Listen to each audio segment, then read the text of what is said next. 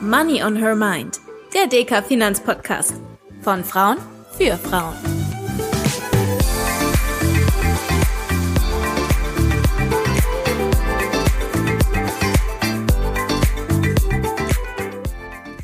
Hallo und herzlich willkommen zu unserer allerersten Folge Money on Her Mind in 2023.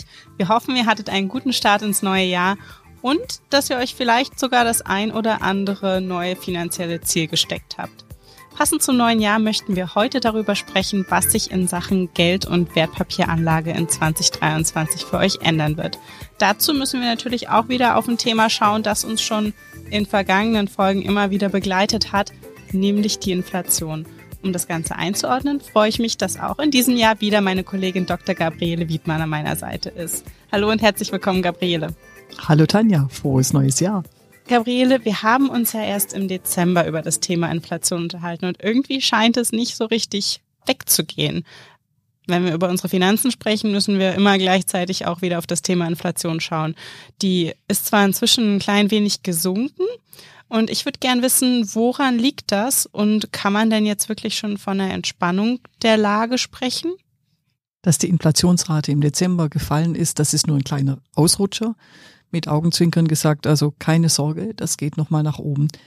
Wir hatten im Dezember von der Regierung ja um, zum Teil an die Haushalte so eine Energiepauschale, beziehungsweise manche mussten ja ihre monatlichen Raten nicht bezahlen für die Nebenkosten, die wurden nicht abgebucht. Das hat sich tatsächlich in der Inflationsrate niedergeschlagen, hat die ein bisschen nach unten gedrückt. Wir kriegen deshalb jetzt im Februar und März nochmal Inflationsraten, die etwas höher sind. Wir kommen nochmal über die 10 Prozent. Insgesamt sind wir damit dann aber echt über den Berg. Dann ist das Schlimmste hinter uns, weil wir jetzt schon wissen, die Energiepreise, gerade so was Rohöl, Benzin, aber auch das Erdgas betrifft, das geht jetzt langsam zurück. Diese ganz große Welle ist vorbei, aber es geht langsam zurück. Das heißt, wir werden in diesem und auch im nächsten Jahr noch deutlich höhere Raten haben als die zwei Prozent, die die Europäische Zentralbank ja eigentlich anpeilt als normale Inflationsrate. Du hast gerade schon Entlastung angesprochen. Das ist natürlich auch ein Thema, das wir uns heute mal ein bisschen genauer angucken wollen. Die Menschen beschäftigen die hohen Preise verständlicherweise nach wie vor. Und die Bundesregierung hat äh, einiges verabschiedet, um sie zu unterstützen und sie da ein bisschen zu entlasten.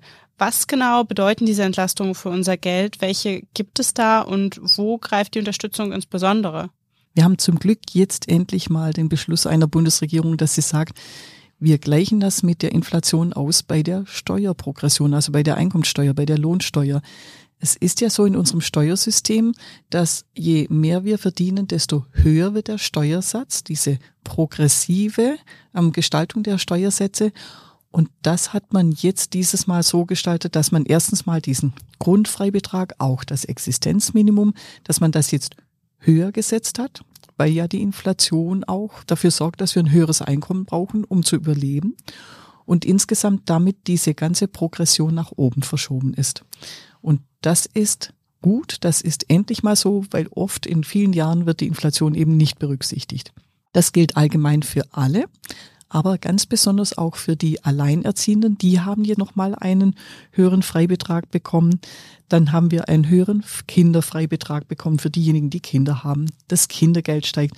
Also praktisch überall an allen Ecken, auch Ausbildungsfreibeträge, wurde jetzt berücksichtigt, dass die Kosten gestiegen sind, dass die Menschen mehr Geld zum Überleben brauchen und damit ist eben eine Entlastung da.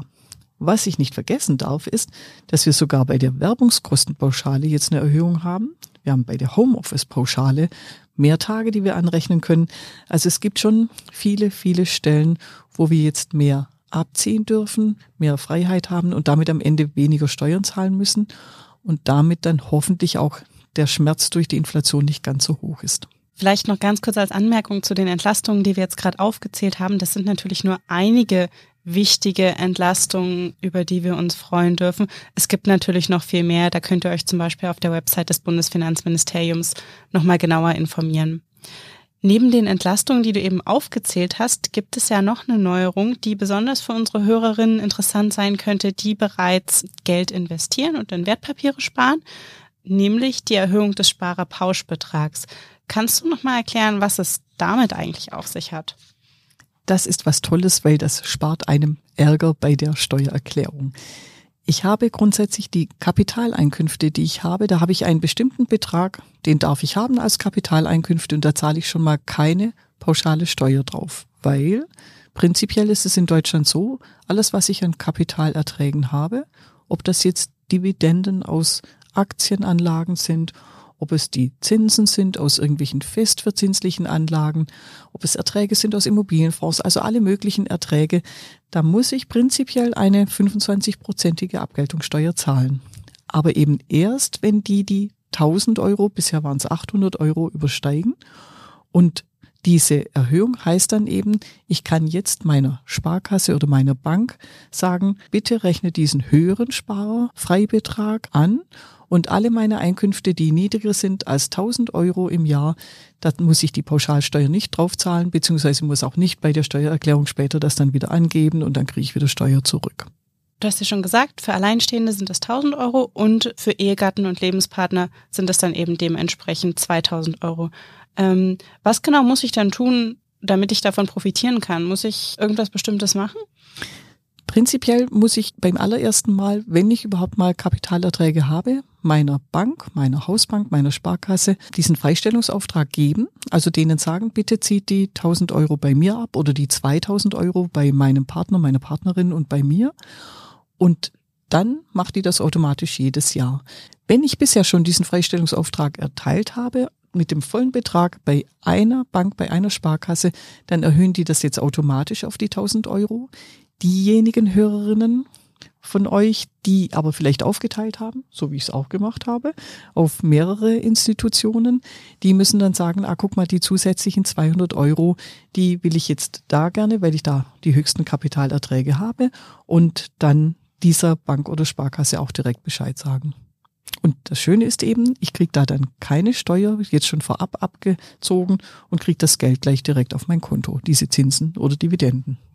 Gabriele, wir haben ja vorhin schon kurz angesprochen, dass die Inflationsrate jetzt erstmals ein wenig gesunken ist. Du hast gesagt, sie wird auch noch mal nach oben gehen. Ihr Volkswirte schaut ja aber auch noch auf eine andere Zahl als nur die Inflation allgemein, nämlich auf die Kernteuerungsrate. Was ist das und warum ist diese Zahl auch wichtig für uns? Und was hat sie damit zu tun, inwiefern Unternehmen die Teuerung an die Endverbraucherinnen und Verbraucher weitergeben? Also wenn ich es ganz platt sage, ist die Kerninflationsrate, die gilt ganz besonders für diejenigen, die nichts essen, nicht tanken gehen und keine Nebenkosten zahlen. Also um es nochmal etwas ernster zu sagen, die ist eigentlich für den Alltag nicht relevant. Die ist hauptsächlich relevant für die Notenbanken, für ihre Geldpolitik, weil die damit feststellen können, wie so der grundlegende Inflationstrend ist. Weil man sagt, also bei der Kernrate werden Nahrungsmittel und Energiepreise rausgerechnet. Deshalb, weil die am stärksten schwanken. Also das geht so ganz stark hoch und runter bei einer Gesamtinflationsrate. Die Kernrate, also ohne Nahrungsmittel, ohne Energiepreise, die bewegt sich etwas moderater und zeigt dann der Zentralbank, ähm, ist alles noch im Lot, weil das sind nur die Ölpreise und das geht schnell wieder raus, die Benzinpreise. Oder eben Vorsicht, jetzt geht die Kerninflationsrate nach oben und nach oben. Jetzt wird's richtig gefährlich mit der Inflation. Für uns hat es natürlich am Ende dann doch eine praktische Relevanz, weil wenn eine Kerninflationsrate dauerhaft höher ist, dann muss eine Zentralbank die Leitzinsen erhöhen. Das haben wir jetzt ja erlebt schon in den letzten Monaten. Und wenn Leitzinsen steigen, steigen allgemein die Zinsen. Das heißt, meine Kredite werden teurer. Ähm, ich muss, wenn ich Schulden habe, muss ich mehr bluten. Umgekehrt aber auch für Sparerinnen und Sparer ist es schön, weil man dadurch dann wieder höhere Zinsen für die Einkommen erzielt. Und so hängt es eben hauptsächlich davon ab, ob ich Geld habe oder ob ich Schulden habe, ob mir das jetzt Freude bereitet oder eher Sorgen bereitet, weil die Zinsen steigen. Und wie genau hängt es damit zusammen, dass die Unternehmen das direkt an uns Kunden weitergeben? Also prinzipiell kommt die Inflation ja schon so gut wie immer davon, dass Unternehmen Preise erhöhen. Das ist ja die Güterpreise, Dienstleistungspreise, also mein Friseurbesuch, mein Radio, das ich kaufe oder meine Kleidung, die ich kaufe. Wenn die teurer werden, das sind ja immer die Unternehmen, die die Preise erhöht haben.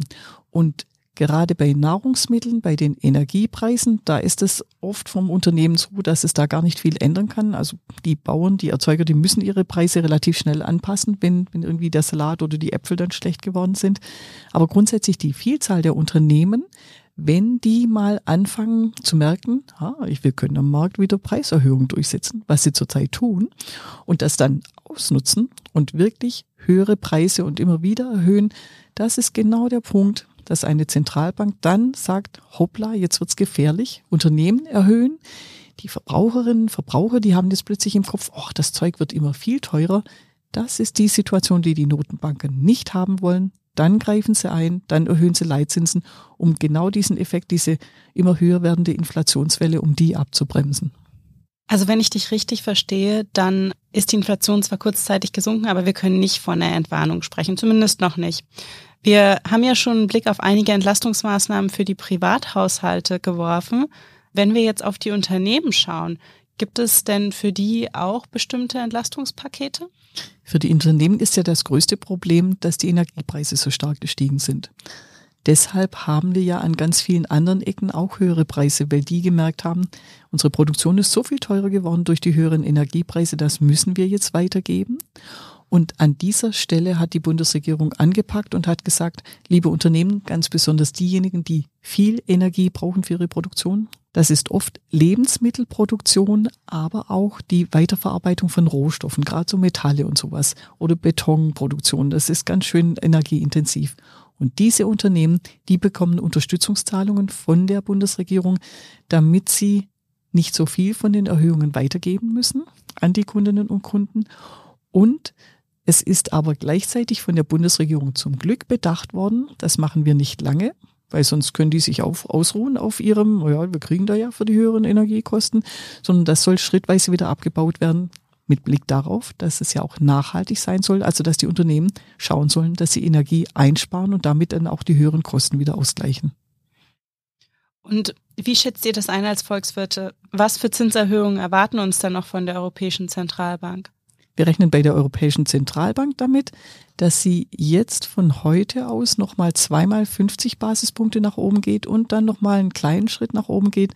Also insgesamt mindestens nochmal ein Prozentpunkt höher. Sie geht am Ende beim Einlagensatz über drei Prozent. Und das ist dann schon richtig bremsend. Also das tut dann schon weh, gerade den Schuldnerinnen und Schuldnern. Aber es wirkt eben auch und führt dazu, dass die Inflationsraten nicht aus dem Ruder laufen, sondern jetzt von dem Höhepunkt aus langsam und dann irgendwann aber auch sehr stetig und zuverlässig zurückgehen auf die Wunschrate von zwei Prozent. Und was ist so eure Einschätzung? Wie lange wird es ungefähr dauern, bis wir da wieder hinkommen? Das kann sein, dass das erst Anfang 2025 sein wird. Also so Ende 24 kommen wir schon relativ nah an die zwei Prozent ran. Aber es wackelt natürlich auch so ein bisschen, aber wir müssen echt damit rechnen, dass es erst in zwei Jahren soweit ist. Das heißt also für uns alle noch ein kleines bisschen länger durchhalten. Abschließend würde ich gerne noch von dir wissen, wie genau sind denn diese Entwicklungen für uns als Anlegerinnen einzuordnen und worauf sollten wir uns einstellen, bis diese Entspannung, von der wir gerade gesprochen haben, eintreten wird? Diese hohe Inflation, die tut uns weh bei unserem Ersparten. Weil was auch immer ich als Geld gespart habe, das verliert jetzt an Kaufkraft. Zum Glück gehen wir wieder Richtung zwei Prozent. Wir dürfen jetzt nicht irgendwie uns zugestresst fühlen, aber wir müssen eben schauen, gerade jetzt, dass wir auf unsere Vermögen so eine hohe Rendite kriegen, dass wir das zumindest im Laufe der nächsten Jahre ausgeglichen kriegen, dass wir also über das Plus bei unserem Vermögen das wieder ausgleichen, was uns die Inflation weggenommen hat. Und deshalb meine Ermutigung an euch alle, spart mit Wertpapieren, weil so eine breit gestreute Palette an Wertpapieren mit Aktienfonds, Rentenfonds, Immobilienfonds, die bunte Mischung breit gestreut über die weite Welt, da habt ihr die Chance, dass ihr im Laufe der Jahre deutlich über diese zwei Prozent Inflation kommt und gerade so ein Jahr wie dieses oder diese zwei, drei Jahre jetzt, dass ihr das dann auch ausgeglichen kriegt, euer Vermögen trotzdem wächst und ihr durch euer Erspartes dann auch euch später mal was Schönes leisten könnt. Lieben Dank, Gabriele, für diesen wirklich super informativen Einstieg. Wir halten also fest, es bleibt noch ein bisschen schwierig. Ähm, ist natürlich bei den Inflationsraten nicht immer so einfach, auch noch Geld am Ende des Monats übrig zu haben, dass wir investieren können. Aber wenn es irgendwie geht, ähm, ist jetzt vielleicht gar kein so schlechter Zeitpunkt dafür. Wir blicken also hoffnungsvoll auf die Entspannung, die noch in weiter Zukunft liegt und hoffen, dass ihr einen guten Start in das neue Jahr hattet. Und wir freuen uns natürlich, wenn wir uns hier auch in zwei Wochen wieder hören. Bis dahin, vielen Dank fürs Einschalten. Tschüss.